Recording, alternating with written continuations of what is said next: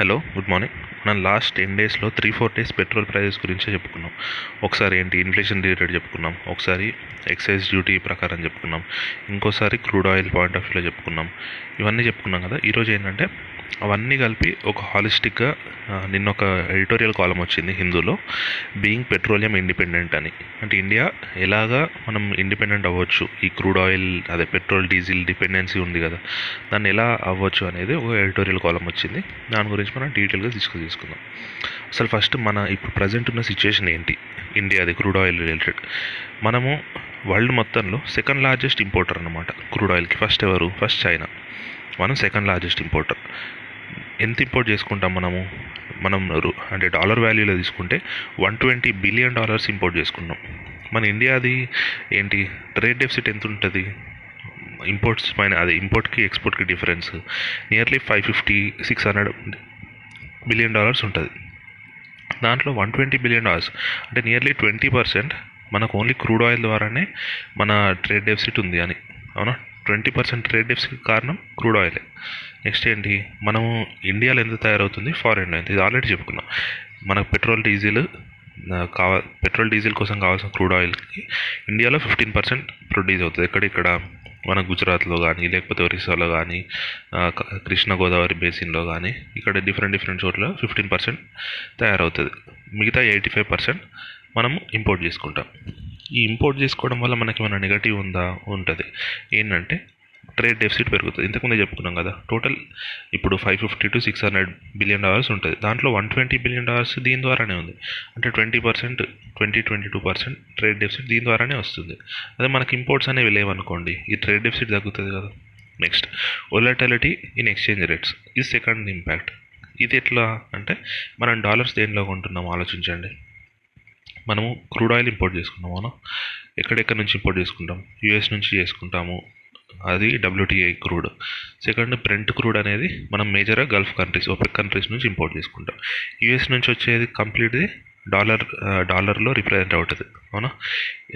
ఈ Gulf countries ఉన్నాయి కదా దీంట్లో కూడా ఇంతకుముందు ఏంటి మొత్తం డాలర్లోనే బిల్లింగ్ ఉండేది. కాకపోతే లాస్ట్ కొన్ని ఇయర్స్ నుంచి ఏంటి పెట్రో డాలర్ అని వచ్చింది. అంటే వాళ్ళు ఏంటి ఇప్పుడు మన ఇండియా వాళ్ళకి మనము వాళ్ళ దగ్గర నుంచి మనం ఇంపోర్ట్ చేసుకున్నాం అలాగే మనం కూడా వాళ్ళకి ఫుడ్ అట్లాంటివి ఎక్స్పోర్ట్ చేస్తాం కదా.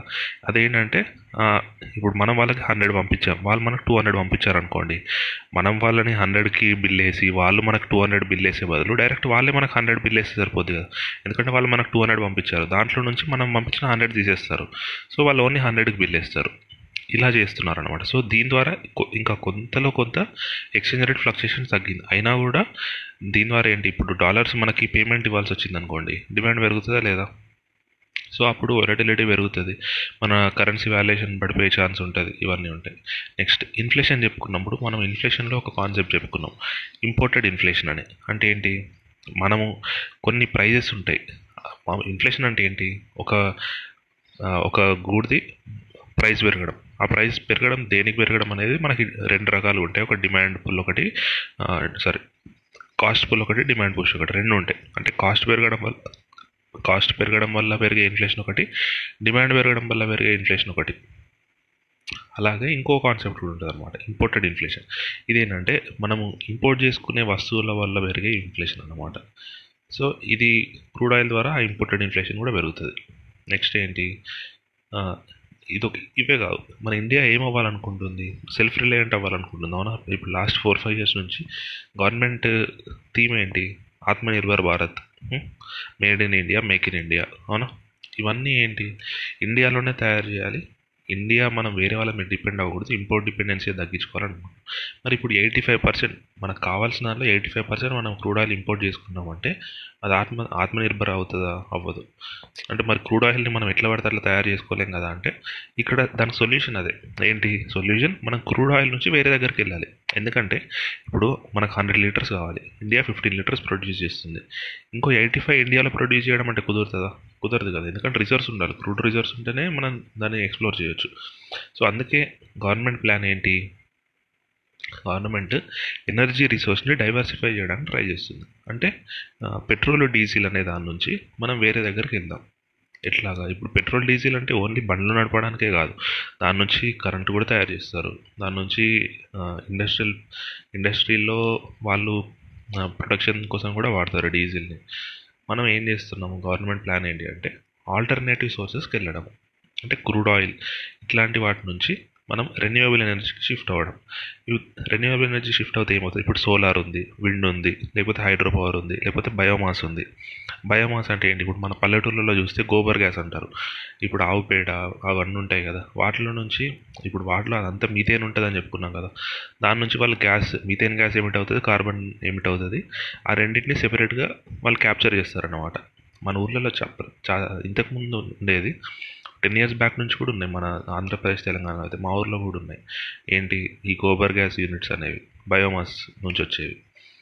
సోలార్ దేని ఇప్పుడు సోలార్ దేనికి యూజ్ అవుతుంది? మనకి వెహికల్స్ వస్తున్నాయి ఎలక్ట్రిక్ వెహికల్స్. దానికి సోలార్ ప్యానెల్స్ పెట్టుకోవచ్చు. లేకపోతే మన పవర్ ప్రొడక్షన్కి సోలార్ ప్యానెల్స్ వాడుకోవచ్చు ఇవన్నీ. నెక్స్ట్ ఇదొక ఆల్టర్నేటివ్. సెకండ్ ఆల్టర్నేటివ్ ఏంటి? న్యాచురల్ గ్యాస్ అనమాట న్యాచురల్ గ్యాస్ న్యాచురల్ గ్యాస్ ఏమి రెన్యూవబుల్ కాదు. కాకపోతే ఏంటి? ఇండియాలో న్యాచురల్ గ్యాస్ ఉంది. మనం natural gas only fifty percent import చేసుకున్నాం మిగతా ఫిఫ్టీ పర్సెంట్ ఇండియాలోనే తయారవుతుంది. సో మనం ఏం చేయొచ్చు? ఈ న్యాచురల్ గ్యాస్ని ప్రజెంట్ మనకి ఒక మనం వాడే దాంట్లో ఒక six to seven percent natural gas వాడుతున్నాం. దాన్ని ఫిఫ్టీన్ పర్సెంట్కి పెంచవచ్చు అంటున్నారు. కంప్లీట్గా ఇంకా క్రూడ్ ఆయిల్ తీసేసి న్యాచురల్ గ్యాస్ వాడడం అంటే కుదరదు కదా. ఎందుకంటే అప్పుడు దాని సప్లై కూడా తగ్గిపోతుంది కదా. అందుకే కొంచెం పెంచాలి అంటున్నారు. నెక్స్ట్ మనం ఆల్రెడీ ఒకసారి చెప్పుకున్నాం ఏమని? ఇండియాలో మనం మనం మన బైక్లో కొట్టించే పెట్రోల్ ఏది? ప్యూర్ పెట్రోల్ కాదు. దాంట్లో ఎథనాల్ అనేది మిక్స్ అవుతుంది. బ్లెండింగ్ జరుగుతుంది. అది మనందరికీ తెలిసిందే. మీరు కావాలంటే మీరు మీకు అంత గుర్తుందో లేదో మీరు చిన్నప్పుడు పెట్రోల్ స్మెల్కి ఇప్పటికి పెట్రోల్ స్మెల్కి చాలా డిఫరెన్స్ ఉంటుంది. ఇప్పుడు పెట్రోల్ స్మెల్ అనేది స్వీట్ అవుతూ వస్తుంది. ఎందుకంటే దాంట్లో ఇథనాల్ కలుపుతూ ఉంటారు కాబట్టి. యాక్చువల్గా అది ఇంతకుముందు ఫోర్ పర్సెంట్ ఉండే ఇప్పుడు ప్రజెంట్ అయితే ఎయిట్ పర్సెంట్ ఉంది ఆ మిక్సింగ్. అంటే ప్రతి లీటర్లో ఎయిటీ ఎంఎల్ ఎథనాలే ఉంటుంది. దాన్ని టెన్ పర్సెంట్ చేయాలని గవర్నమెంట్ ప్లాన్. ట్వంటీ పర్సెంట్ చేయాలని యాక్చువల్గా గవర్నమెంట్ ప్లాన్. కాకపోతే ఇప్పుడు ప్రజెంట్ ఉన్న లీగల్ రిక్వైర్మెంట్ అయితే టెన్ పర్సెంట్ అట్లా. అట్లా చేసామనుకోండి ఇప్పుడు ఇంతకుముందు హండ్రెడ్ లీటర్స్ కావాలి పెట్రోల్ ఇప్పుడు నైంటీ లీటర్స్ సరిపోతుంది కదా ఎథనాల్ కలుపుతున్నాం కాబట్టి అట్లా. నెక్స్ట్ ట్వంటీ పర్సెంట్కి వెళ్ళింది అనుకోండి హండ్రెడ్ హండ్రెడ్ లీటర్స్ బదులు ఎయిటీ లీటర్స్ సరిపోతుంది కదా అట్లా. ఇది కాకుండా మనం హైడ్రోజన్ ప్లాన్ గురించి కూడా చెప్పుకున్నాం ఒక ఫోర్ ఫైవ్ డేస్ బ్యాక్. మన India central government national hydrogen మిషన్ని ఆల్రెడీ ఉంది మనకు అది హైడ్రోజన్ మిషన్. దాన్ని దానిలో చాలా చేంజెస్ చేస్తుంది బడ్జెట్లో కూడా చేంజెస్ చేసిందని చెప్పుకున్నాం కదా. ఏమని చెప్పుకున్నాము? హైడ్రోజన్ నుంచి హైడ్రోజన్ క్యాప్చర్కి టెక్నాలజీస్ కనిపెట్టడానికి ఇన్సెంటివ్స్ ఇస్తున్నారు అవన్నీ చెప్పుకున్నాం. సో ఈ నాలుగు ఆల్టర్నేటివ్స్ ఒకటి ఏంటి? రెన్యూవబుల్ ఎనర్జీకి షిఫ్ట్ అవ్వడం. సెకండ్ ఏంటి? గ్యాస్కి షిఫ్ట్ అవ్వడం. థర్డ్ ఏంటి? ఇథనాల్ కలపడం ఇంకా ఫాస్ట్ చేయడం. అంటే ఇప్పుడు ఎయిట్ పర్సెంట్ కలుపుతున్నాం. దాన్ని టెన్ పర్సెంట్ చేసి తర్వాత ట్వెల్వ్ పర్సెంట్ చేసి అప్ టు ట్వంటీ పర్సెంట్ పెంచడం. తర్వాత హైడ్రోజన్ ఫ్యూయల్కి షిఫ్ట్ అవ్వడం. ఈ నాలుగు ఆల్టర్నేటివ్స్ ఉన్నాయి. ఇలా చేస్తే ఏమవుతుంది? మనకి ఇంపోర్ట్ అనేది తగ్గుతుంది దాని ద్వారా ట్రేడ్ డెఫిసిట్ తగ్గుతుంది దాని ద్వారా ఫ్యూయల్ ఈ ప్రైజెస్ కూడా తగ్గే ఛాన్స్ ఉంటుంది కదా ఆటోమేటిక్గా. ఇవి కాకుండా ఇంకా గవర్నమెంట్ ఏంటి? ఎలక్ట్రిక్ వెహికల్స్ కొనుక్కోవడానికి చాలామందికి ఇన్సెంటివ్స్ ఇస్తుంది. సెంట్రల్ గవర్నమెంట్ కానీ స్టేట్స్ గవర్నమెంట్ కానీ. ఇప్పుడు ఢిల్లీలో ఉందనుకోండి ఢిల్లీలో పొల్యూషన్ చాలా ఎక్కువ. అందుకే వాళ్ళు ఏం చేస్తున్నారు? Four వీలర్కి three point two lakh incentive ఇస్తున్నారు. అంటే ఒక కార్ ఎలక్ట్రిక్ వెహికల్ కొన్నాం అనుకో టాటా నెక్సాన్ ఉంది. వాళ్ళకి ఎలక్ట్రానిక్ వెహికల్ ఉంది. సారీ ఎలక్ట్రిక్ వెహికల్ ఉంది. దానికి అది కొంటే three point two lakh incentive వస్తుంది స్టేట్ గవర్నమెంట్ నుంచి.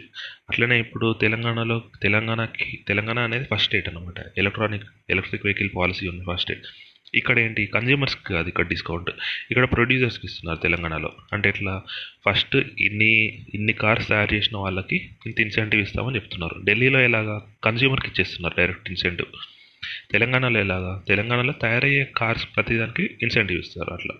ఏదైనా బెటరే కదా మనకు. నెక్స్ట్ ఏంటి? ఇప్పుడు ఎలక్ట్రిక్ వెహికల్స్ అంటే దానికి ఇన్ఫ్రాస్ట్రక్చర్ కూడా కావాలి కొత్తది.